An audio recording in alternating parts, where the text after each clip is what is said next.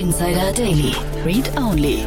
Der Podcast mit Buchempfehlungen von und für Unternehmerinnen und Unternehmer.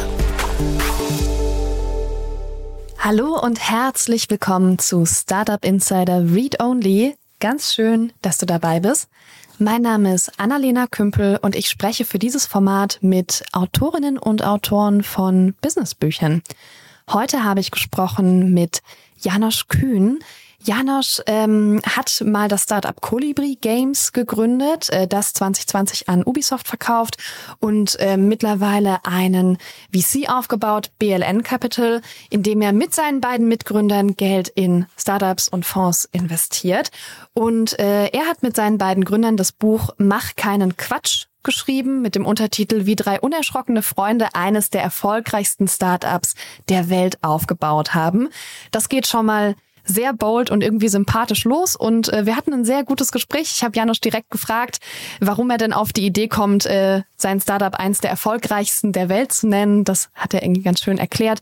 Wir haben gesprochen über die doch ähm, sehr verrückte und fokussierte Anfangsgeschichte von Colibri Games. Wir haben darüber gesprochen, wie Wachstum funktioniert hat, wie sie als Gründungsteam sich weiterentwickelt haben, warum sie eigentlich noch Freunde sind nach so einer Startup-Reise. Das ist ja auch nicht ganz die Norm. Ganz, ganz viele Gründungsteams verzanken sich ja und zwischendrin sind ganz, ganz viele Tipps dabei für alle, die Lust haben und Interesse am Gründen oder die schon mittendrin sind und gerade wachsen. Lasst uns direkt ins Interview starten. Ich wünsche euch ganz viel Spaß mit Janosch Kühn. Startup Insider Daily. Read Only. Hallo Janosch, herzlich willkommen zu Startup Insider Read Only. Schön, dass du da bist. Wie geht's dir? Hallo, vielen Dank, dass ich da sein darf. Ähm, mir geht's äh, wunderbar heute. Wunderbar. Ähm, Janosch, du hast mal ein Startup gegründet, das heißt Colibri Games. Erzähl uns mal ganz kurz davon.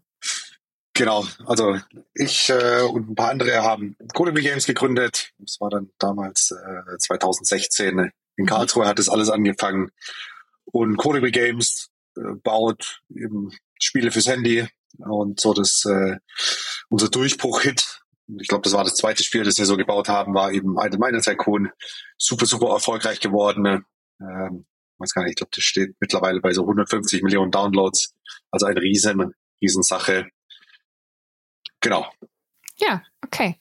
Und dann habt ihr das irgendwann verkauft und habt dann einen ähm, Venture Capital Fonds gegründet, BLN Capital. Wir werden über das alles noch reden, denn über diese ganze Geschichte, über diese ganze Gründungsgeschichte habt ihr drei ein Buch geschrieben. Ganz äh, spannender Titel, Mach keinen Quatsch, wie drei unerschrockene Freunde eines der erfolgreichsten Startups der Welt aufgebaut haben. Und jetzt habe ich mir ja eure Zahlen ein bisschen angeguckt, habe mir den Exit angeguckt. Das eins der erfolgreichsten Startups der Welt finde ich erstmal bold, das zu behaupten. Erzähl mir, warum ihr das sagen könnt. Ja, es ist natürlich schon äh, sowas, was auch ein bisschen catchen soll.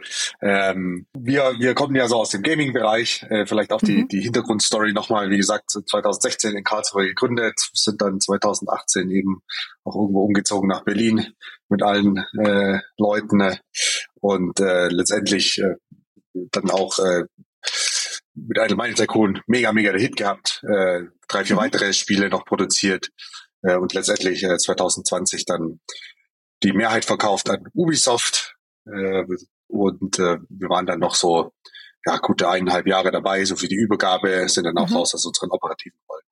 Und äh, das Besondere ist ja, ähm, wir haben das alles quasi ohne Investorengelder gemacht. Damals keine Ahnung, waren wir ein paar komische Studenten äh, in der Studenten-WG und haben da irgendwas ge und niemand wollte eigentlich mit uns sprechen so. äh, und als es dann halt super erfolgreich war, ähm, ja, haben wir auch irgendwo nicht mehr das Geld gebraucht, um, um da eben weiter zu wachsen und hatten deswegen letztendlich auch die Investorengelder und letztendlich auch einen, einen Exit ähm, äh, quasi, äh, ohne dass wir Investoren ähm, auszahlen mussten. Mhm. Und ich sag mal, äh, es gibt sicherlich viel, viel größere Exits. Ja. Ähm, aber schon so unsere Story im Gaming Space, äh, in Deutschland vor allem, äh, gebootstrapped. Ähm, ich glaube, das sieht man nicht so häufig. Mhm. Okay. Äh, wie, wie ist denn das überhaupt in der Gaming-Branche? Da bin ich gar nicht so tief drin. Gaming und Venture Capital? Weil erstmal sind Games ja, gelten ja ganz oft auch als, als eine Art Kulturgut. Also ich weiß, dass äh, die auch in bestimmte Förderungen reinfallen, in die, in die zum Beispiel auch Theaterproduktionen fallen oder so. Ähm, warum investieren Venture Capital Firmen in Games und warum braucht man das überhaupt? Außer ja, als äh, Startfinanzierung. Also äh, interessanter Punkt mit der äh, Kulturförderung und ähm, also wie gesagt, äh, ich bin da jetzt eine Weile raus, aber damals, 2016, war es auf jeden Fall so. Ähm, da gab es Förderung zum Beispiel vom, ich glaube, das war vom Land Baden-Württemberg. Mhm. Und äh, da wird natürlich dann auch so ein Game bewertet wie Kulturgut, äh, mhm. wie eine Theatervorstellung, vielleicht wie ein ja kulturell sehr wichtiger Film über weiß ich nicht, ja. Und so wird da der Bewertungsstab mhm. äh, eben angesetzt. Und äh, es gab sogar, glaube ich, einen Deutschtest. Wie deutsch ist dieses Spiel? Ähm, das ist ein bisschen witzig. ja, ich, ich glaube letztendlich, entweder, entweder musst du, okay, dieses Spiel spielt in Deutschland oder wie auch immer, war aber ist natürlich mhm. nicht so. Ähm, ich glaube, du konntest den auch bestehen, indem du sagst, hey, keine Ahnung, mehr als die Hälfte unserer Mitarbeiter arbeitet in Deutschland, glaube ich, dann hast du den schon bestanden. Aber halt lauter okay. so Sachen und die Leute, die da auch, glaube ich, äh, so in der Entscheidung sitzen, die be bewerten das halt. Und dann kommt halt jemand, stellt da wie ein Handyspiel, mhm. irgendwie lustigen Männchen, die irgendwie in der Mine arbeiten und dann äh, abgelehnt. So. Und das war halt so irgendwie, eigentlich hatten wir ja gar keine Chance, weil das ja kulturell nichts Ansehnliches, ja, was wir mhm. so oft, oft so in, in, in, den, in den Köpfen von den Leuten. Äh, das hat sich natürlich so ein bisschen verändert. Also was es jetzt gibt, äh, gibt's die, na, ich glaube, Bundesförderung heißt, da gibt's dann, glaube ich, relativ pauschal, wenn du irgendwie einfache oder wenn du Kriterien erfüllst, keine Ahnung, du brauchst ein Spiel, das mhm. kommt auch auf den Markt etc. etc. gibt's glaube ich 50 Prozent Förderung oder so. Okay. Ähm, also das ist äh, sehr sehr dankbar mittlerweile. Aber damals ja. dachte ich mir auch so, okay, darauf kann man kein Business bauen. Ja. Aber ich meine, es braucht die Startfinanzierung. Ähm, da, da verstehe ich, dass man Geld dafür braucht, aber irgendwann, also ne, ihr habt ja einfach auch irgendwann gut Geld verdient mit dem Spiel. Ähm, und ja. ich, ich weiß nicht, wie, wie hoch die Betriebskosten dann irgendwann sind, aber ähm, ein erfolgreiches Spiel, ne, was ja Investoren sich, glaube ich, auch wünschen, wenn sie in ein Spiel investieren. Ich, warum braucht ein erfolgreiches Spiel noch Venture Capital? Also warum passt das zusammen? Ich das kriege ich noch nicht hin.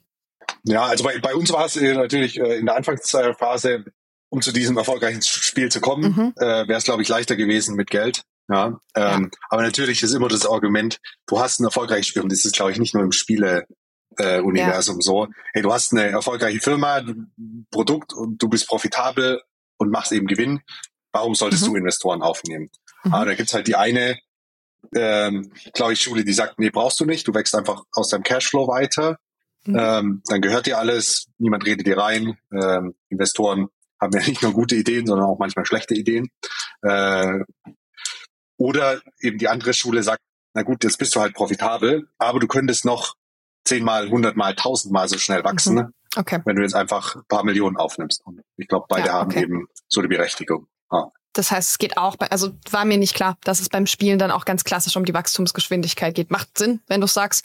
Aber habe ich nicht, äh, ich bin, ich bin auch nicht doll im Gaming-Business. Bin da sehr weit weg von. Ja, ich, ich glaube, wir werden ja auch immer so als, äh, als hier im Gaming und äh, aber äh, Gaming hat einfach sehr viel äh, Parallelen zu der normalen, glaube ich, Software-Business. Ja. Ähm, also du kannst halt immer okay.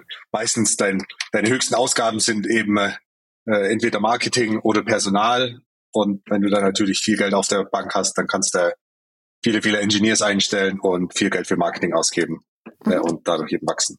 Dieses Buch, über das wir ja reden bei Read Only. Warum habt ihr das geschrieben? Euch ist bestimmt nicht langweilig gerade. Also doch eigentlich. Also das gab gab so ein paar Gründe. Ich glaube so, ich glaube so, wir sind so wir sind so raus aus unseren operativen Rollen und dann war so ein bisschen, okay, klar, wir wollen jetzt irgendwie Investments machen und hatten dann ein Team zusammengestellt. Aber jetzt, also ich glaube, die meisten, äh, wir sind ja in dem Sinne kein klassischer VC-Fund, sondern es ist unser eigenes Geld, was wir verwalten und so. Aber zumindest bei uns ist es so, Colibri, die Gründung, das war einfach 24-7. Wir haben wenn auch nicht immer vor dem Laptop gesessen, einfach eigentlich immer gearbeitet und keine Zeit für irgendwelche Späßchen gehabt. So. Und das hat sich halt dann zum ersten Mal äh, geändert, als wir dann nicht mehr in der sehr, sehr stressigen ähm, Position von Gründer, CEO, CTO etc. waren. Und haben dann gesagt, hey, jetzt haben wir ein bisschen Freizeit, eigentlich wollten wir schon immer ein Buch schreiben. Äh, Bücher haben uns immer begleitet. Wir fanden das immer cool. Und wenn nicht jetzt, wann dann? Ich glaube, wir haben jetzt einfach eine gute Zeit, äh, nicht, nicht übermäßig viel zu tun und lasst es doch einfach machen. Ja, und äh, mhm. haben wir, ich sag mal, am Anfang eher so im Spaß darüber äh, so ein bisschen äh, gesprochen, aber letztendlich dann gesagt, okay, lass wirklich machen. Ja. Ja, okay, lass machen. Wie schreibt man denn zu dritten Buch? Ja, äh, also ich glaube, da muss man halt äh, schauen, dass ich da, äh, also wir haben ja immer sehr, sehr gut zu dritt zusammengearbeitet. Mhm. Ähm, und muss dann halt einfach schauen, dass das jeder seine Gedanken da am Schluss irgendwo drinne hat. Ähm, auch die Geschichten. Äh, ich glaube, das Gute ist, wir haben da eben äh, viele Sachen auch zusammen einfach erlebt. Ähm, manchmal hat man da, glaube ich, andere Blickwinkel drauf, aber dass das halt einfach reinkommt. Ähm, und das ging dann schon irgendwo. Ja. Mhm.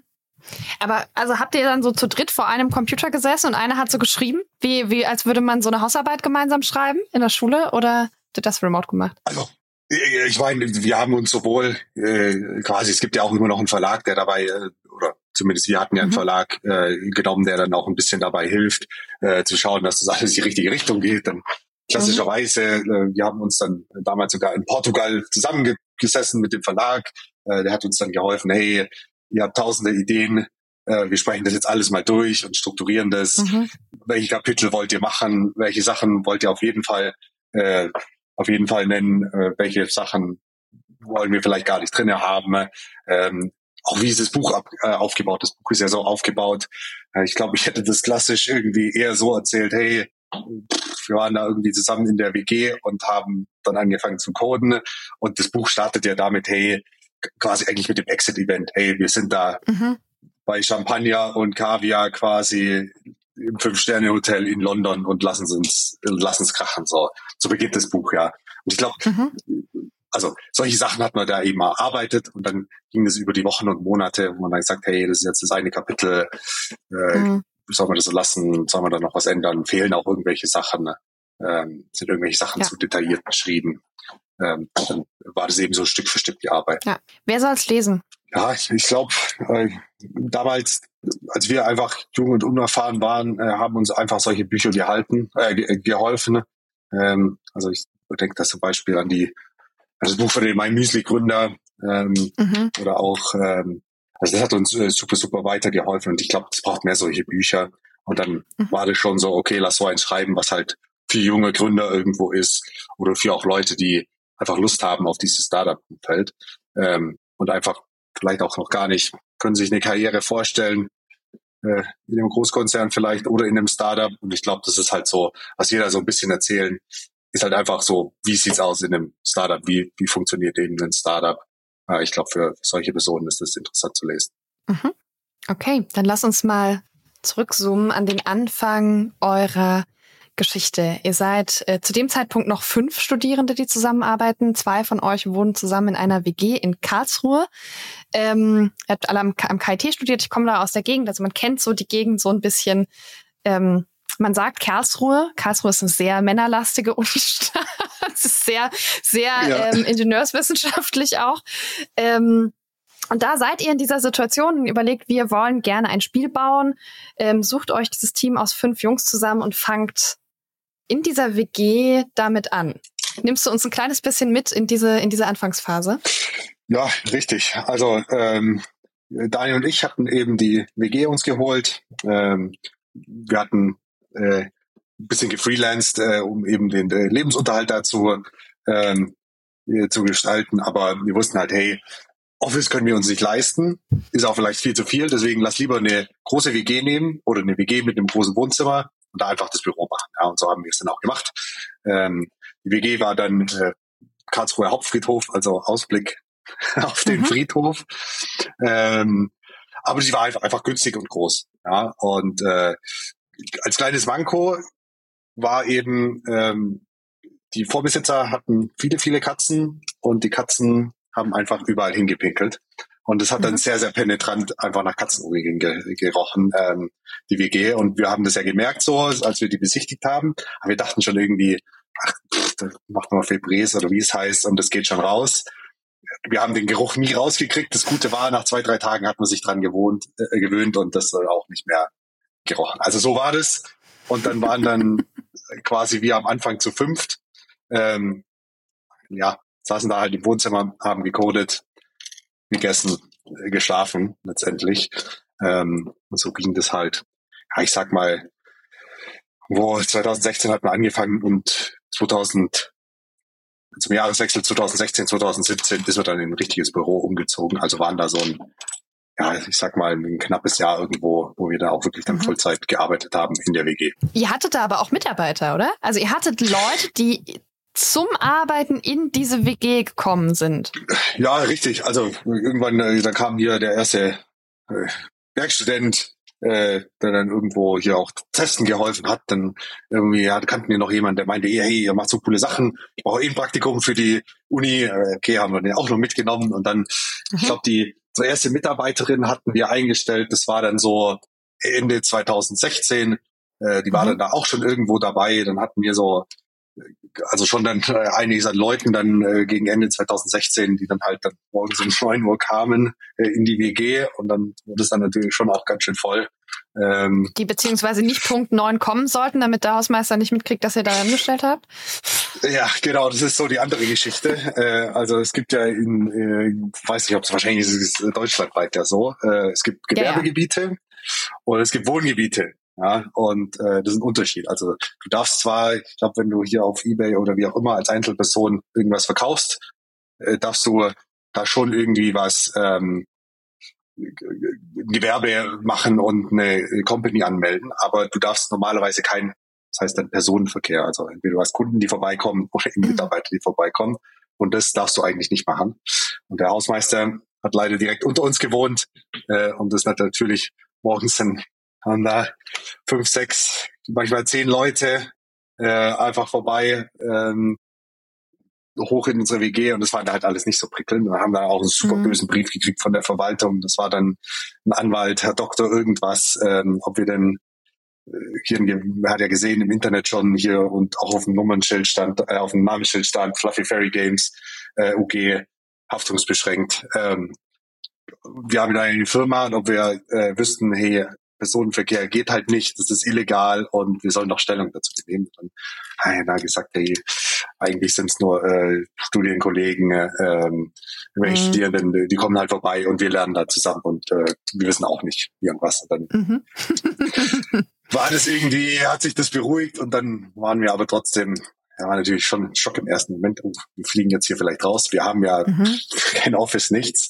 Ähm, ja, wenn man so Anfang 20 äh, ja. ist, sind Anwälte auch noch mal viel bedrohlicher. Da hält man die noch so für richtige Erwachsene und weiß noch nicht, dass die auch mal alle super besoffen waren oder so. Das ist einfach, das weiß man ja, da noch nicht. Ja, aber ist ja wirklich, da kommt so ganz offizieller äh, ja, Anwaltskanzlei XYZ und dann der Tochter so und so mit Unterschrift und was das denn soll. Und wir waren so, wow. Ähm, naja. Warum wolltet ihr unbedingt ein Spiel bauen? Ja, also wir also es gab auch so so zwei Gedanken dazu. Äh, der erste Gedanke ist, wir wollten einfach schon immer gründen, Startup, fanden das richtig cool, hatten davor auch äh, hier mal irgendwie eine Jobplattform, dann letztendlich zusammengefunden auch mhm. ähm, bei einer, äh, sage ich mal, Sport- oder Motivations-App. Ähm, und die sind einfach alle nichts geworden. Und auf der anderen Seite, wir fanden einfach Gaming schon immer cool, waren da als Jugendliche auch irgendwo am PC, dann äh, Studium war ein bisschen stressiger, ist man irgendwo aufs äh, Handy auch äh, gewechselt und fand es schon immer cool. Und letztendlich haben wir dann gesagt, hey, das Team funktioniert, aber wir brauchen halt jetzt nicht die Motivations-App, sondern wir versuchen das nochmal neu mit dem Spiel. Spiel fanden wir schon immer cool. Ähm, das passt doch gut zusammen und haben dann letztendlich damit gestartet und wurden letztendlich damit auch erfolgreich. Ja. Mhm. Okay, also war so eine haben wir Lust zu Entscheidung. Genau, also fanden ja. wir schon immer cool. Ähm, lass doch Games machen. Ja, 2016 habt ihr angefangen, 2017 seid ihr in ein eigenes Büro gezogen, ich glaube auch noch in Karlsruhe. Genau, auch noch in Karlsruhe. Wann habt ihr denn das erste Mal Geld verdient? Ja, ich, also so im, im Rückblick, äh, also letztendlich den, den ersten Euro oder so hatten wir tatsächlich am ersten Tag nach dem Release äh, mhm. von Idle Mind Tycoon verdient. Ähm, mhm. Ich glaube, vielleicht war es nicht ein Euro, vielleicht war es fünf Euro oder vier Euro, ja. irgendwie so. Ja, und ja. das war, glaube ich, so Mitte 2016. Ähm, ich mhm. ja ganz genau hin. Juni, Juli hatten wir das Spiel released und dann durch Werbung da schon ein paar Euro verdient. Und dann war das eigentlich immer so ein, also schon stark fluktuiert so Tag für Tag, aber so über die Monate ist einfach jeden Monat ein bisschen besser gelaufen. Mhm. Und dann war eigentlich schon ähm, relativ schnell klar, hey, wir verdienen hier gut Geld, eigentlich könnten wir auch schon die ersten Leute einstellen. Aber das war halt immer so sehr, sehr volatil und auch so die externe Wahrnehmung und auch mit Leuten, die, mit denen wir da natürlich drüber gesprochen haben, die waren halt so, hey, cooles Spiel, ihr habt jetzt eine Glückssträhne, dass das so gut funktioniert. Mhm. Äh, aber morgen kann es halt auch schon vorbei sein. Und mhm. zu einem gewissen Grad hat das natürlich auch gestimmt. Und deswegen waren wir, obwohl wir da schon gut Geld verdient haben, irgendwo waren wir halt immer, boah, was ist, wenn morgen die Downloads mhm. brechen ein? Äh, was machen wir denn dann? Da war mhm. schon immer so ein bisschen im Hinterkopf, hatten auch ein ja. bisschen Angst davor. Ja. Ja. Äh, verdient ihr Geld über Werbung, über In-App-Käufe oder kostet das Spiel was? Was waren die Geschäftsmodelle? Ja, also heutzutage ist es fast so, dass du Mobile bist du nur erfolgreich, wenn dein Spiel eben Free-to-Play ist. Mhm. Free-to-Play heißt eben, das Spiel ist kostenlos runterzuladen und mhm. dann, um da irgendwie ein besonders tolles Schwert oder wie auch immer, äh, kann man entweder sehr, sehr lange dafür spielen oder man gibt halt dann irgendwie zwei, drei Euro aus. So, das ist die Inner Purchases heißt es. Und die andere Sache, die damals so relativ neu aufkam, war einfach auch Werbung gezeigt hat im Sinne von, hey, bei uns war es dann eben, hey, deine Minenarbeiter waren super fleißig, die acht Stunden, wo du geschlafen hast. Und wenn du jetzt dieses 15-sekündige Video anschaust, dann kriegst du das Doppelte. Mhm. Ja, und dann war das so, mit der Werbung haben wir irgendwo angefangen, weil es einfach leichter war. In der Purchases kamen dann später. Ähm, aber das hat dann, hat dann schon für gut Umsatz gesorgt, so beide Sachen. Ja, okay. Ähm, das heißt, ihr habt irgendwie angefangen, Umsatz zu machen. Ihr hattet dieses Spiel. Wie viele Leute wart ihr dann irgendwann? Also ich, ich glaube, wir sind so, äh, also so die, unsere erste Festangestellte, das war, ich glaube, irgendwo so Ende 2016 und dann 2017 ging es halt so richtig los. Und da waren wir dann halt, ja, wenn wir die Praktikanten und so mitzählt, ich weiß aber nicht ganz genau, 10, 15 Leute sind mhm. wir so 2017 eben gestartet und waren dann gegen Ende 2018 waren wir ungefähr 30 Leute. Ja. Und äh, sind dann auch mit den 30 Leuten umgezogen nach Berlin, ähm, aber waren dann, ja, sind dann schon relativ stark gewachsen, auch die nächsten zwei Jahre. Und ich glaube dann 2020 waren wir 110, 120 Leute so. Ähm, die okay. sich dann um ein paar Spiele wow. gekümmert haben. Ja. Ähm, ich meine, ihr, ihr wart schon erfolgreich, ihr hattet irgendwie ein Team aufgebaut, ähm, ihr wart nicht abhängig von Investoren. Warum seid ihr nach Berlin gegangen? Ja, das war, das war dann natürlich schon in dem Moment auch, was machen wir als nächstes? Bleiben wir in Karlsruhe? Ähm, gehen wir irgendwo anders? Hamburg war, Hamburg gibt sehr viele Spieleunternehmen, ich sag mal eher, die nicht so mobile sind, sondern äh, eher Browser-Games. Äh, Berlin gab es zum Beispiel so eine Buga, die Handyspiele gemacht haben. Mhm. Karlsruhe gab es ein, zwei Gaming Companies. Aber für uns war halt immer so, eigentlich ist die Stadt Startup äh, Hochburg Berlin. Äh, viele der Partner sind da, sei es Apple, Google, sei es mhm. äh, ja die weniger bekannteren Applerin, Facebook, Meta. Äh, die sind alle in Berlin. Es ist leichter da, mit denen sich mal zu treffen. Und natürlich, äh, wir hatten über 50 oder 50 Prozent der äh, Leute waren halt irgendwo äh, nicht deutschsprachig, irgendwo aus dem Ausland, die bei uns gearbeitet haben. Und dann war es halt ja, schon teilweise ein harter äh, Kampf, die irgendwie nach Karlsruhe zu bekommen. Ähm, mhm. Sowohl das einerseits, als auch dann andererseits. Und du gehst halt Mittagessen und dann gibt's halt nur eine deutsche Mittagsessenkarte. So. Also das sind so die im Alltag, glaube ich, die Hürden, ne, die es vielleicht in Berlin äh, weniger gibt für jemand, der halt nicht äh, nicht äh, nicht Deutsch spricht. Ähm, und deswegen ja. war halt die Entscheidung, okay, lass doch nach Berlin gehen. Ähm, da ist es äh, vermutlich einfacher, ähm, Talente anzuziehen. Mhm. Und eben, wir haben auch die Partner sind in der Nähe, da ist es einfacher, sich mit denen auszutauschen. Okay. Und Lass mal ganz kurz den Namen klarkriegen. Du hast vorhin gesagt, äh, an der Türklingel stand äh, Fluffy Fairy Games. Ja. Ähm, ja. Nach wie vor ein großartiger Name. Ihr heißt aber, hieß dann ja aber nicht mehr Fluffy Fairy Games, sondern Kolibri Games. Wann, wann wurde aus der fluffigen Fee ein Kolibri? Ja, also die Story zu Fluffy Fairy Games ist, äh, wir wollten loslegen, wir wussten Games, alles cool, wir haben das Team, wir haben äh, das äh, Office äh, slash ähm, die WG äh, jetzt mhm. brauchen wir einfach einen Namen, weil braucht man einen Namen, muss man sich äh, anmelden, viele Formulare ausfüllen, äh, etc. Und dann war halt so, okay, einen Namengenerator, äh, Generator eben genommen und dann ich glaube, der, der erste Name war Fluffy Unicorn Games. Äh, der war dann aber schon getrademarkt oder wie auch immer und der nächste Name war Fluffy Fairy Games. Und dann war es einfach, okay, okay lass den nehmen. Äh, Die Flasche ja, gefehlt. Und, äh, das können wir immer noch im, im Nachhinein fixen und für die Anfangszeit fanden wir es auch ein witziger Name. Ähm, aber haben dann schon gemerkt, okay, vielleicht ist der ein Ticken zu witzig. Äh, Leute konnten das dann auch seltsamerweise. Viele Leute, die waren dann, ah ja, ihr seid ja, war der Fluffy also die konnten das dann irgendwie gar nicht so richtig aussprechen immer Fluffy Furry Games oder Fluffy äh, Flurry oder wie auch immer. Ja, und dann alles so und hat auch nicht so gut gepasst zu der zu der Firma. Dann äh, hatten wir da ein, zwei Agencies, die uns auch helfen sollten und äh, war okay. schon auch painful, dann den Namen zu ändern, weil der neue soll ja besser sein und wollen wir es wirklich da und dann aber letztendlich mit Colibri äh, Games äh, waren wir dann super super zufrieden und haben dann eben uns umfirmiert in Colibri Games. Ähm. Okay, wir bleiben bei kleinen fliegenden Dingen, nur etwas weniger flauschig. genau, etwas Gut. weniger flauschig. Ja. Und jetzt hast du erzählt, dass ihr irgendwann 110, 120 Leute wart. Ne? Dazwischen mal irgendwann ja. 30. Mit 30 Leuten seid ihr nach Berlin umgezogen. Auch krasses Ding, finde ich. Ähm, wie habt ihr euch denn als, als Gründungsteam entwickelt in dieser Phase und vor allem als Führungskräfte entwickelt?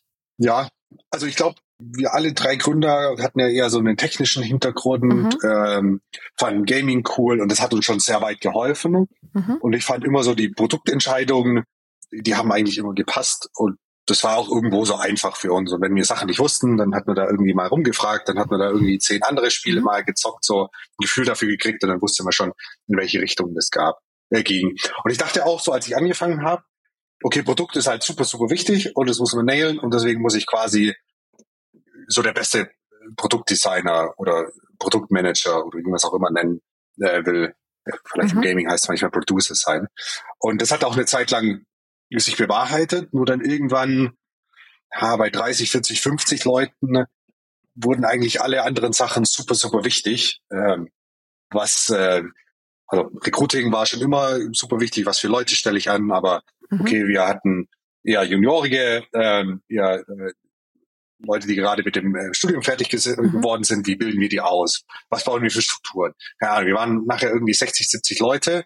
Wir hatten unsere ähm, Übersicht über die Urlaubstage halt in irgendeiner Excel, die irgendjemand gepflegt hat. So. Und, und solche Sachen funktionieren dann halt irgendwann nicht mehr. Und dann mhm.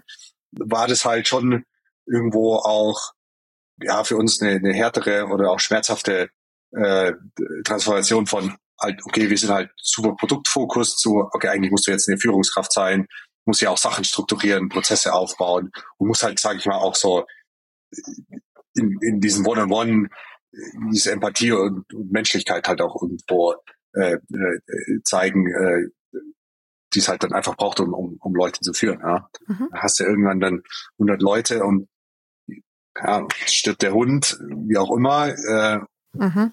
Und dann ist es halt irgendwie in dem Leben von der Person super, super wichtig und beeinflusst die halt. Und dann muss man halt damit auch umgehen. Ja. Das ist jetzt nur als Beispiel. Da gab es ja äh, viele solche Beispiele. Und, Aber konntet, konntest, ja. konntest du das gut? Habt ihr das gelernt? Habt ihr irgendwann ein Führungscoaching gemacht? Hat, hat sich einer von euch rauskristallisiert als guter Menschenführer, als jemand, der irgendwie gut damit umgehen kann? Oder also wie, wie habt ihr das gemacht? Das ist ja einfach ein riesiger ja. Unterschied. So, wir sitzen in unserer WG und coden. Also der Sprung ja. ist unglaublich. Ja, ja, ich, ich glaube, das war so eine ähm, so eine Kombination von viele Bücher gelesen, mhm. mit anderen CEOs, oder mussten ja nicht nur CEOs sein, wir hatten auch äh, VP, ähm, äh, People Culture, äh, mit solchen mhm. Leuten gesprochen. Wir hatten auch sowohl klar, quasi so dieses klassische ein, zweitägige Workshop äh, für die Führung, als auch letztendlich einen, einen Coach, der für du hast ein Problem, mhm. dann rufst du den mal an und dann, mhm. keine Ahnung, manchen, manchen Wochen hatten wir den auch äh, ein, zweimal die Woche eben angerufen. Ähm, solche Themen und natürlich einfach, ähm, du machst Sachen und im Nachhinein musst du halt so reflektieren, drüber nachdenken, sagen, hey, war das halt gut oder nicht. Zum Beispiel mhm. unsere erste Entlassung war damals noch 2017 in Karlsruhe. Es war halt auch einer, der war halt relativ früh dabei. Aber ja, es hat dann am Ende des Tages hat halt nicht, nicht gepasst. Ja, hat hat nicht mehr funktioniert und dann unsere, wie wir mit der Situation umgegangen sind, wir sind einfach hin, gesagt, hey, komm mal kurz mit, extra Raum, sorry, bisschen erklärt, warum das nicht funktioniert, ähm, du bist jetzt hier raus, äh, kannst deine Sachen kurz packen gehen, ciao. Und das ist natürlich so, es kam, glaube ich, eher aus dem Gedanken, in Amerika wird es ja irgendwie so, zumindest in den Filmen gezeigt, die Leute packen dann ihr, ihren, ihren Karton und fliegen raus, ja, sofort alle Zugänge gesperrt. Und es ist natürlich super dumm, sowas zu machen. Ja, und das war halt so äh, eine der ja, Sachen, die, die absolut, die ich absolut falsch gehandelt habe, den einfach rauszuschmeißen. Und war dann in dem Moment so, äh, okay, ich, ich habe jetzt hier auch noch irgendwie Bilder auf dem Laptop, kann ich die kurz noch irgendwie und das war okay. einfach, also war auch völlig falsch gehandelt und mussten wir halt im Nachhinein, hey, irgendwie, mhm. das war einfach nicht gut, wie wir das gemacht haben. Äh, die Entscheidung, dass es halt nicht mehr klappt, da zusammenzuarbeiten, was nicht die richtige, aber wie wir das mhm. gemacht haben, können wir so okay. nicht mehr machen. Ja. Wir hatten ja. dann einfach viele. Also auf, Offboarding auf Katzenurin-WG-Level. Ja, genau, genau. Also auch viele solche Themen, wo wir dann im Nachhinein gesagt haben, hey, so dürfen wir das nicht mehr machen in Zukunft. Mhm. Okay, also bisschen ran iteriert, aber es klingt ja auch nach viel Support von außen. Ja. Das ist ja schon ganz, ja. schon ganz spannend. Ich, ihr habt irgendwann, also ihr habt mittlerweile, wenn man, also was heißt ihr? Die Firma, ihr leitet sie ja nicht mehr, aber Colibri Games hat wirklich viele Spiele, die alle nach dem gleichen Konzept benannt sind. Idle irgendwas Tycoon. Ähm, ja. Habt ihr die alle noch entwickelt? Ähm, also nee, wir haben die nicht alle entwickelt. Mhm. Ich, ich glaube, wir haben so, ja, ich sag mal fünf, sechs haben wir haben wir eben entwickelt in der Zeit, wo wir da waren. Ähm, also klar, Idle Mining Tycoon, Idle Factory Tycoon, das waren so die die zwei, wo wir immer am nächsten dran waren. Mhm. dann kam ja so ein, äh, ich glaube, so ein Restaurant und so ein Farm kam dann auch noch. Und dann, äh, ja, viele, viele der Spiele waren wir jetzt gar nicht mehr aktiv dabei, weil mhm. es eben schon, okay. äh, so lange sind wir eben nicht mehr dabei. Genau. Mhm. Okay. Ähm, wa warum macht es Sinn? Warum habt ihr euch entschieden, weitere Spiele zu entwickeln? Ja, also das ist auch immer so die schwierige Entscheidung. So fokussierst du jetzt alles auf ein Spiel, das eben sehr, sehr gut funktioniert, oder versuchst mhm. du das eben zu replizieren? Ähm, und so einen Erfolg zu replizieren ist halt super, super hart. Und wo fokussierst du das? Und ich glaube, wir haben mhm. eben sehr, sehr lange, zum Glück sage ich mal, sehr, sehr lange auf Idle Might und Tycoon uns fokussiert. Wo schon Leute gemeint haben, hey, was macht ihr immer noch das alte Spiel? Ihr habt doch jetzt ja, 5 Millionen Downloads, es ist doch Zeit für das nächste. Ja. Oder auch so ein bisschen der, gibt natürlich auch immer der interne Druck, wo es dann heißt, hey, ich arbeite jetzt hier schon seit zwei Jahren an Idle Might und Tycoon, ich will mal was Neues machen. Mhm. Und dann musst du, glaube ich, schon sagen, hey, allgemeine Tycoon, das ist halt gerade das Winning Game und du versuchst da halt alles, um das, um zu schauen, wie weit kann das noch gehen. Ja, und dann kommst du, glaube ich, irgendwann an so eine Organisationsgröße, wenn du dann mal irgendwie, ich weiß gar nicht, wann das war, mit 50, 60 Leuten, glaube ich, wo wir dann gesagt haben, okay, jetzt können wir da irgendwie 10, 20 Prozent auch mal so abzweigen, um eben neue Spiele zu versuchen. Ja, und mhm. im Gaming sagt man immer irgendwie eins von zehn wird äh, erfolgreich. Und ich sag mal, wenn wir da irgendwie zehn Prozent äh, der Ressourcen drauf verwenden, äh, ähm, dann dauert es vielleicht eine Weile, aber vielleicht schaffen wir es halt dann doch mal irgendwie so einen äh, Hit zu produzieren. Mhm. Ja, okay. Ich finde, ihr habt was ganz Spannendes geschafft. Ihr seid ja, also ihr seid zu fünft gestartet. Ihr seid dann, glaube ich, mittlerweile seid ihr noch drei Mitgründer, die dann am Ende übrig waren.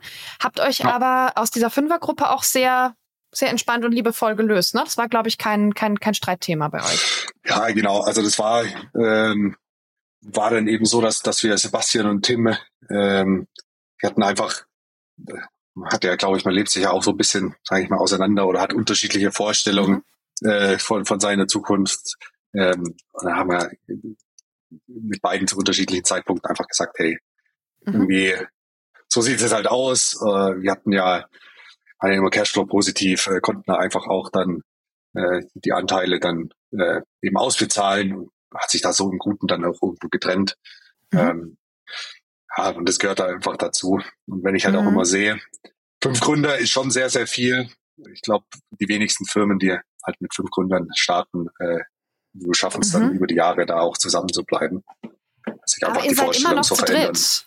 Und ihr genau. seid auch zu dritt in BLN Capital gegangen, oder? Genau, richtig. Also ihr seid auch immer noch Freunde. Äh, genau, richtig. Ja, also. Wie hat das geklappt? Glaub, wir, ja, also ich glaube, wir drei haben einfach sehr, sehr ähnliche äh, Ansichten. Mhm. Wo geht die Welt hin? Wo gehen wir auch persönlich hin? Was wollen wir so erreichen? Ähm, und dann hat es so halt sowohl bei Colibri Sinn gemacht, da zusammenzuarbeiten, als auch jetzt bei BLN. Äh, einfach macht es halt Sinn, zusammenzuarbeiten, weil dann ist man so dritt, hat da mehr äh, Gehirnschmalz. Ähm, ich sag mal auch, äh, wenn wir das Geld eben poolen, wie wir es jetzt machen, äh, kann man sich da auch irgendwie ein größeres Team leisten, weil es dann einfach halt Sinn macht. Äh, wir verwalten mehr Geld. Ja, also macht es auch Sinn, da irgendwie mehr in Leute und Infrastruktur zu investieren. Und das geht natürlich nur, wenn wir dazu dritt uns äh, sehr, sehr gut verstehen und auch sehr gut vertrauen. Ja, wie, wie geht ihr mit Konflikt um, wenn es welchen gibt? Also ich glaube, es gibt immer mal wieder Meinungsverschiedenheiten ähm, zu Sachen von, hey, sollen wir jetzt das Investment machen, ja oder nein? Äh, zu damals auch bei Colibri, es dann darum geht, hey, es gibt jetzt dieses Tool, äh, das super zentral dann sein wird und das kostet, keine Ahnung, 200.000 Euro im, im, im Jahr ähm, und wollen wir das wirklich einbauen oder wollen wir die Alternative einbauen, wie auch immer. Und äh, da hatten wir einfach quasi immer so lange diskutiert, bis wir alle drei der Meinung waren, ähm, hey, so soll es weitergehen. Und das hat uns immer sehr mhm. viel geholfen. Ja. Okay. Einfach am Schluss dann zu sagen, hey, wir haben jetzt eigentlich alle die gleiche Meinung. Oder eben, keine Ahnung, äh, hey Olli, ähm, ich habe zwar eine andere Meinung, aber, oder hey Olli, Daniel, ich habe zwar eine andere Meinung, aber äh, wir machen es jetzt einfach so, um da vorwärts, mhm. äh, vorwärts zu kommen. Und dann schließe ich mich ja. einfach eurer Meinung an. Ja. Okay. Also gute Kommunikation und gute Kompromisse, also alles, was für eine gute Ehe funktioniert, funktioniert für euch auch. Genau. Ja, und ich glaube, ja, also vielleicht ist auch so, so eine Charaktereigenschaft, aber wir waren jetzt auch nie so die Leute, die so krass auf Konfrontation äh, aus sind oder die jemand anschreien oder irgendwie so, so sind halt schon eher denken viel über die Sache nach und versuchen da halt, mhm. sage ich mal, konfliktfrei die Sachen auch irgendwo zu lösen und auszudiskutieren. Wir hatten mhm. ja immer die gleichen Ziele. Wir wollten halt da, okay, möglichst viele Spieler, gute Games bauen. Und dann war halt oftmals der Weg, wie kommen wir da hin, äh, hat halt für Diskussionsbedarf gesorgt, aber wir haben uns da nie, nie gestritten. Ja. Wenn, wenn du zurückschaust auf äh, Fluffy Fairy beziehungsweise Colibri Games, Hast du so Lieblingsmomente? Also worüber gibt es irgendwas, worüber du dich vielleicht bis heute freust, was irgendwie bis heute cool ist? Ja, ich glaube, da gibt es so, so ein paar Momente. Ähm, so der, die, ja, wir hatten äh, eigentlich immer freitags hatten wir so All-Hands-Meetings, manchmal wöchentlich, manchmal zweiwöchentlich, ähm, wo es einfach äh, dann wir als Gründer, wir sagen, hey, irgendwie, das sind die Neuigkeiten, die anstehen, das sind die Sachen, die wir geleistet haben. Manchmal gab es auch Sachen zu feiern. Und dann bist du da halt auf der Bühne vor 100 Leuten, du kennst sie alle persönlich, findest sie alle cool und ja, das war halt immer diese Energie in dem Raum. Ähm, mhm. Das fand ich halt immer sehr, sehr schön, ähm, dass wir auch irgendwelche Sachen gemeinsam gefeiert haben. Und natürlich auch, das war dann vor allem so in Berlin. Und äh, so als zweiten Moment, wenn ich das so überlege, so damals in, in Karlsruhe, als wir da irgendwie 20, 30 Leute waren, da war das halt wie eine ganz, ganz große Familie. Ja, du warst eigentlich befreundet mhm. mit jedem und äh, hatten wir auch schon freitags öfters die All Hands, waren halt mit 20, 30 Leuten. Ähm, aber das einfach spontan hat sich das manchmal zu so einer riesigen Party entwickelt. Ja, und dann hat der noch jemand mitgebracht und der und der und das war dann plötzlich irgendwie so eine richtig coole Party. Ähm, mhm. Und das war natürlich so irgendwo so zwei Momente, wo ich denke so, hey cool. Ja. Und dann natürlich so ja auch, das ist jetzt nicht dieser eine Moment, aber so, wo du das Gefühl hast, hey, Idle der Kuhn, das wächst einfach von Monat zu Monat und keine Ahnung, 90 Prozent der Entscheidungen, die du eben machst, du siehst die gleich positiven Impact, geht richtig ab. Äh, das ist natürlich auch äh, ein schönes Gefühl, äh, dann irgendwie mhm. 90 Prozent der, der Zeit richtig zu legen. Ähm, genau. Ja. Gibt's, gibt's Momente, die vielleicht bis heute ein bisschen knirschen, wo du sagst, ah, das war voll nervig oder das war wirklich ein blöder Fehler? Ja, ich glaube, wir hatten ja schon über quasi unsere erste Kündigung gesprochen. Aber wenn ich da immer noch mhm. zurückdenke, denke ich, ja, uff, uff, ja, wir hatten so einen anderen Fall, da ging es dann darum. Hier ist, hier ist deine Gelegenheit, dich öffentlich zu entschuldigen, wenn du nochmal sagen willst, sorry, wir haben dich trotzdem lieb. ja, ja. Also ich will ja, keine, keine Namen jetzt nennen, aber äh, sorry, wir haben dich trotzdem lieb und das war äh, auch wenn es damals halt einfach nicht zusammengepasst hat. Äh, äh, es war einfach super falsch, wie, wie wir das gehandelt haben. Ja. Und ich glaube, die, die zweite Sache, äh, die mir jetzt so spontan einfällt, wir hatten äh, irgendwann, äh, also die Arbeitsverträge, am Anfang hatten wir kein Geld für einen ähm, Anwalt und haben die halt irgendwo aus dem Internet zusammengruppiert. Ähm, da gab es da verschiedene mhm. Versionen davon. Da hatten wir irgendwann äh, so einen Karlsruher Anwalt äh, kennengelernt, der hatte dann so auch mal eine Version äh, gemacht. Äh, und später haben wir irgendwann gemerkt, uff, da ist halt so ein paar Sachen drinne. Eigentlich sind nicht mehr zeitgemäß. Arbeitsverträge ändern sich ja auch immer ein paar Sachen. Ne? Ähm, und wir haben hier keine ungelogen 20 verschiedene Versionen so rumfahren. Ja, jeder hat irgendwas anderes. Lass doch jetzt einfach mal eine gute Kanzlei nehmen. Er hat mir dann auch eine gefunden und schöne, saubere Arbeitsverträge. Also schön auch im Sinne von, wie sehen die aus?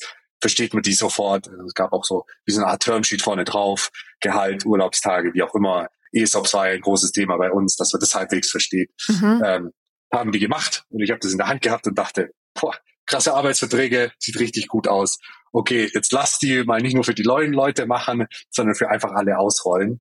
Und ich dachte mhm. mir halt, gut, Arbeitsverträge, der ist objektiv besser. Da gab es ja noch so ein paar Themen, die waren dann, sag mal, unterschiedlich geregelt. Keine Ahnung, manche hatten auch irgendwie drinne, hey, bis zu 25 Prozent der Überstunden sind abgegolten mit deinem Gehalt. So, ja, mhm. macht mir auch das, glaube ich, sogar eine unzulässige Regelung. Und dann dachten wir auch, hey, in dem neuen ist alles safe und geprüft und wie auch immer. Ähm, mhm. Jetzt rollen wir die aus. Und die Leute unterschreiben das ja gern und machen denen so ein bisschen auch so einen Gefallen damit. Und das hat natürlich, ich weiß nicht, wir haben die, glaube ich, einfach so ausgeteilt, hier mit einem unterschreiben, so, alles gut. Das hat zu so einem Backslash geführt. Also wir waren damals 70, 80 Leute. Also, boah, mhm. der Janosch will jetzt hier, keine Ahnung, uns alle über den Tisch ziehen und jetzt gibt's hier plötzlich, die Regelung hatte ich nie drinne in meinem alten Arbeitsvertrag. Also stimmt ja auch dann teilweise, weil die war halt irgendwas drinne und hat dann zu einem super, super, so von einem Schlag, hey, coole Company, du bist halt irgendwie mit allen oh. irgendwie so befreundet, alle feiern und plötzlich, also gab dann auch Untergruppen, die dann wirklich da auch ja, Forderungen gestellt haben, was das jetzt alles soll und wie unfair und auch irgendwie Förderung im Sinne von, hey, warum nehmen wir nicht das und das noch auf in den Vertrag und boah, hat es die ganzen Diskussionen und das war einfach so, auch wieder so 100 Prozent meine Schuld. Ähm, hätten wir einfach nicht machen müssen. Ja. Und, so, äh, viel Liebe ist, dass du Arbeitsverträge ein bisschen wie Arbeitsblätter in der Schule ausgeteilt hast. Ja, also für, so, ja, also das ist natürlich äh, irgendwie für, für mich waren das halt auch in dem Moment so, hey, ich habe ja auch mm. keine Ahnung drei Versionen und hin und her und auch irgendwas halt immer unterschrieben, äh, aber ich, ich glaube, das äh, weiß nicht. Ich hatte halt immer das Vertrauen so ein bisschen auch in mich. Hey, niemand wird hier ungerecht behandelt. Äh, alle mhm. Probleme, ist halt egal, wie letztendlich was auf dem Papier steht. Wir versuchen das alles gerecht ähm, äh, zu lösen. Äh, aber es ist natürlich äh, zu viel gefragt von irgendjemand, der mich gar nicht kennt, mhm. dann darauf zu vertrauen, dass ich das halt irgendwie zwei Jahre down the road äh, gerecht behandle. So. Ähm, ja, mhm. und dann, äh, also da gab es dann auch schlaflose Nächte. Ich dachte dann einfach, hey, mhm. keine Ahnung, so ein, so ein Shit gemacht da quasi. Jetzt kündigen Leute vielleicht auch da. Also das war ja auch immer so, weiß nicht, ob das jemand öffentlich gesagt hat, so, aber schon so, hey, was passiert, wenn ich, mir wird das alles zu bunt, ich unterschreibe gar nichts, so ein bisschen. Dann vorher mhm. kündige ich lieber so ein bisschen.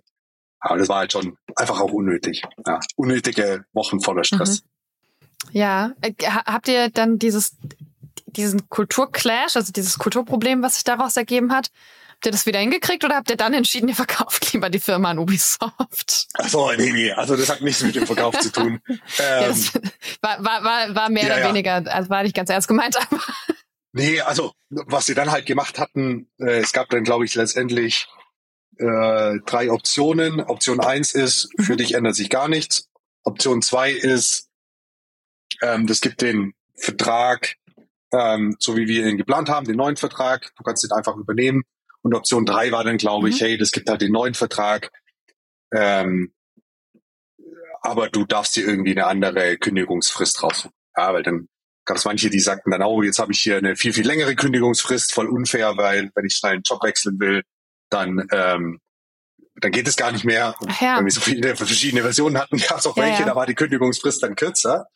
Und ich habe dann gesagt, hey, mhm. jetzt könnt ihr mich ja viel, viel leichter rauswerfen, weil jetzt habe ich eine viel kürzere Kündigungsfrist. Und dann gab es halt einfach letztendlich diese drei Optionen.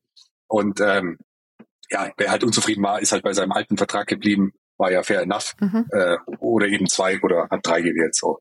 Ja, und das hat es dann okay. natürlich mit vielen, vielen Erklärungen und äh, auch Entschuldigungen, mhm. dass wir das irgendwann nicht gut kommuniziert haben, äh, hat dann das schon mhm. äh, für Beruhigung dann wieder gesorgt. Mhm. Okay. Warum seid ihr in den Exit gegangen? Warum habt ihr verkauft? Ja, also ich habe ja schon, schon ein bisschen erzählt, am Anfang äh, gab es eigentlich gar keine Investoreninteresse, weil, keine Ahnung, irgendwelche komischen Studenten, die irgendwo in der WG sitzen, irgendwas machen, keine Ahnung von Games haben. So. Zu im Gaming sind die Umsatzzahlen, da gibt es Tools wie App Annie und Sensor Tower und wie sie alle heißen, relativ transparent. Also ich glaube sogar mit dem Free Account kann man das sehen, hey, wie viel Umsatz machen die? Also weiß man natürlich noch lange nicht, wie viel bleibt mhm. da über, aber ja, siehst ja den Umsatz. Auf LinkedIn sieht man, wie viele Leute sind das. Äh, da kann man ja schon ungefähr mhm. schätzen, was bleibt am Anfang, äh, am Ende über. Und dann gab es einfach eine Zeit, wo einfach alle ein, zwei Monate kam irgendjemand, hey, ich will investieren hier, auch große mhm. renommierte Fonds zu, sag ich mal, Strategen, die gesagt haben, hey, coole Sache, lass doch hier quasi zusammenarbeiten. Ähm, wir wollen euch kaufen, wie auch immer. Und dann war halt immer so, boah, mhm.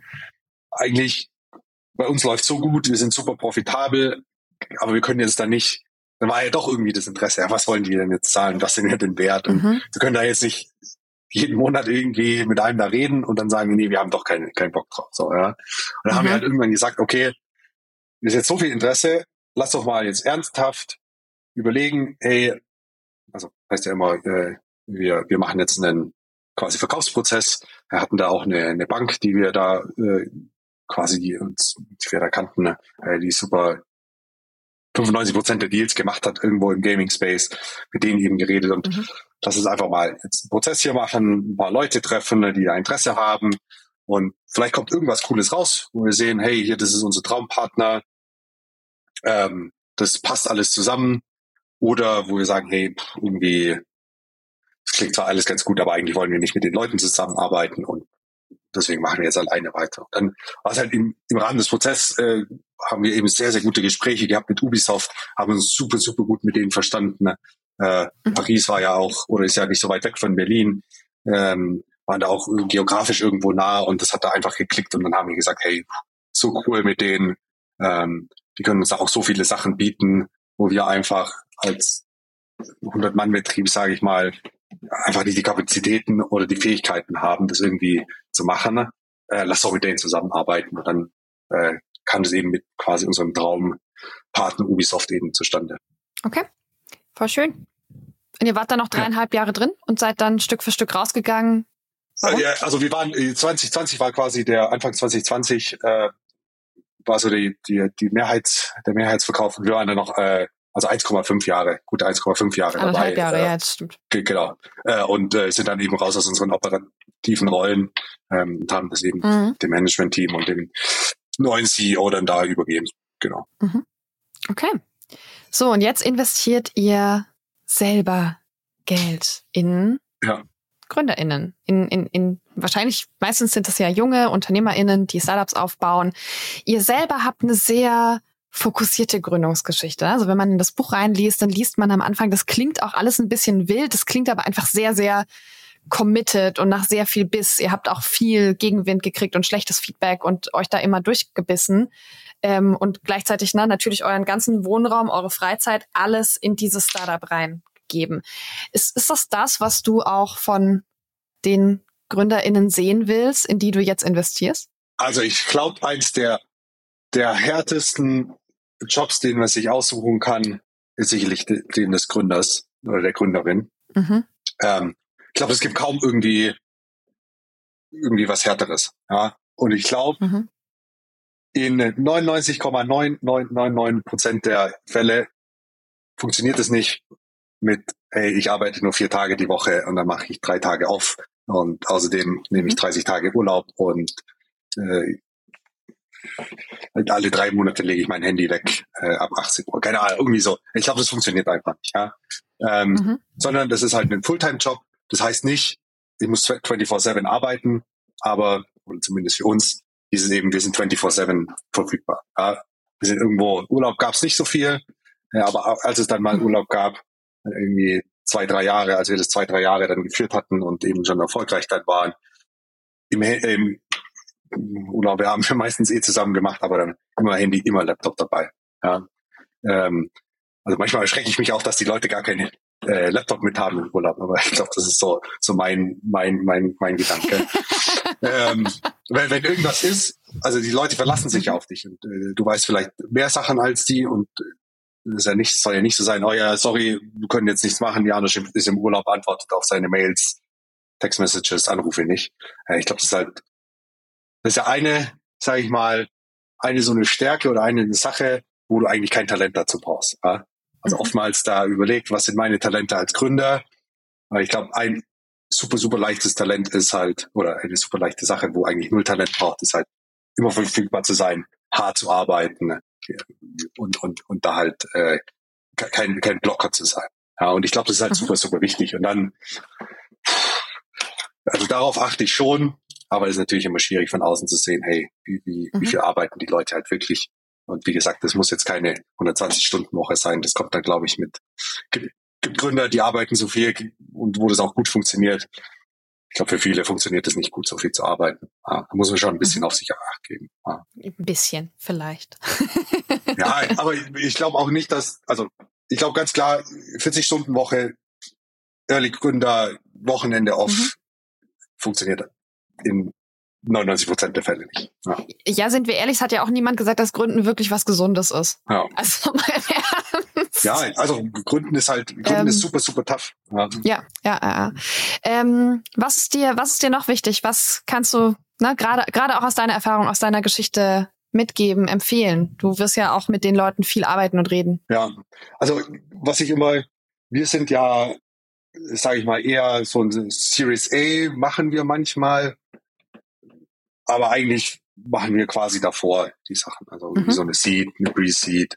Ähm, und was da, was wir eigentlich immer sehen wollen, ist, okay, jemand hat eine gute Idee, brennt da für sein, für sein Produkt.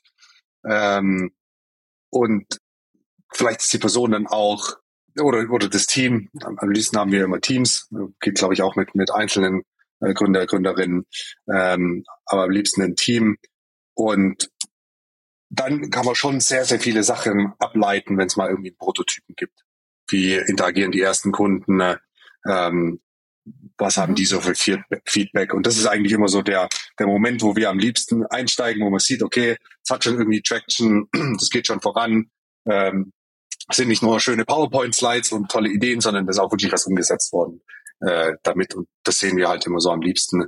Ich glaube, dann ist auch so der Zeitpunkt, wo man wirklich viel helfen kann. Ja, so früh anfangen. Ja, früh auf genau. Daten gucken. Früh auf Daten gucken. Okay. Ja. Also ja. es ist halt immer so die tollsten Ideen, die tollsten äh, Sachen, solange die halt nicht real in der Welt existieren, solange da nicht irgendwelche Kunden, Kunden äh, eben drauf Bock haben, bringt halt halt nichts. Mhm. Da kann man ab und zu schon mal auch so eine Wette machen, aber am liebsten schon mit dem ersten Produkt. Ja. Ja. Wir nehmen ja jetzt im Januar 2023 auf. Was steht für dich an dieses Jahr?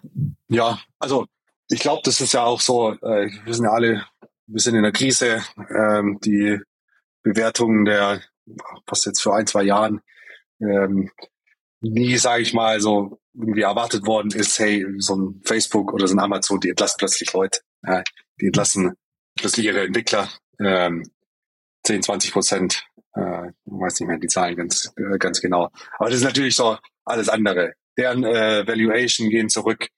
Und das führt letztendlich auch so ein bisschen äh, zu so einem Umfeld, wo sehr early stage, wo wir jetzt sind, plötzlich alle verunsichert wurden. Ja? Also vor ein, zwei Jahren wäre so, okay, Idee, eher so Medium, keine Ahnung, glaube ich da dran, glaube ich nicht dran, aber jetzt gebe ich mal ein bisschen Geld rein. Ähm, vielleicht schaffen die das, was bis zu Series A, Series A kriegen die auf jeden Fall. Ähm, mhm. Und dann vielleicht wird halt trotzdem irgendwie was draus. Äh, und Jetzt ist halt so ein bisschen die Angst, okay, wenn die halt nicht ein krass viel Traction einfach kriegen in der ersten Zeit, kriegen die einfach keine Series A. Und dann ist mein Geld gleich weg. Ja, weil ich kann, vielleicht, weil ich, der VC-Fund oder wer auch immer ist gar nicht darauf aus, ausgelegt, Series A mhm. oder wie auch immer zu machen, dann kann ich das gar nicht selber finanzieren. Und dann ist da halt schon so ein bisschen die Angst, okay, dann geht's einfach nicht mehr weiter. Und deswegen ist, glaube ich, gerade ja keine, keine, kein gutes Klima, um Geld aufzunehmen. Ja. Mhm. Aber ich glaube, wenn du halt ein Produkt hast oder ein Team hast, ähm, das halt dafür brennt und das halt vielleicht auch sagt, hey, wir cutten unsere Costs, wir ähm, verbrauchen gar nicht so viel Geld und wir halten das jetzt einfach durch. Das sind natürlich die mhm. Startups, die auch irgendwo, wenn die Krise halt vorbei ist, niemand weiß ja, wie lange es dauert, aber die dann die klaren Gewinner sind. Ähm, und dann mhm. eben da sehr, sehr leichtes Spiel auch irgendwo haben, Geld einzuwerben. Okay. Spannendes Jahr, schwieriges Jahr. Schwieriges Jahr, ja, auf jeden Fall. Und dann, ich glaube für uns, wir schauen uns halt weiterhin die, ähm, äh, die, die äh, attraktiven Startups an. Und mhm. ähm, vor allem im Gaming können wir auch, verstehen wir sehr, sehr viel davon, trauen uns da auch zu viel und lange zu äh, investieren und zu warten. Ähm, aber natürlich, der ganze Markt ist halt sehr viel mhm. zurückhaltender mhm. geworden als noch vor ein, zwei Jahren. Und äh, ich glaube, das sieht man halt überall. Mhm. Okay. Janosch, ich wünsche dir ganz, ganz viel Erfolg für dieses Jahr. Ähm, wir gucken mal, vielleicht ist dir und euch ja irgendwann nochmal äh, langweilig genug, dass ihr ein nächstes Buch schreibt und äh, dann äh, beende ich dieses Interview wie immer mit, wir hören uns beim nächsten Buch. Äh, vielen Dank, dass du da warst. Bis dann. Vielen, vielen Dank für die Einladung. Bis dann. Dankeschön. Startup Insider Daily. Read Only. Der Podcast mit Buchempfehlungen von und für Unternehmerinnen und Unternehmer. Und damit sind wir am Ende der heutigen Folge Startup Insider Read Only. Ich hoffe, ihr hattet Freude an dem Gespräch mit Janusz Kühn und ich hoffe, ihr habt was mitgenommen. Wir hören uns am kommenden Sonntag schon wieder zum nächsten Interview mit einem Autoren oder einer Autorin. Und bis dahin wünsche ich euch eine fantastische Woche. Ciao!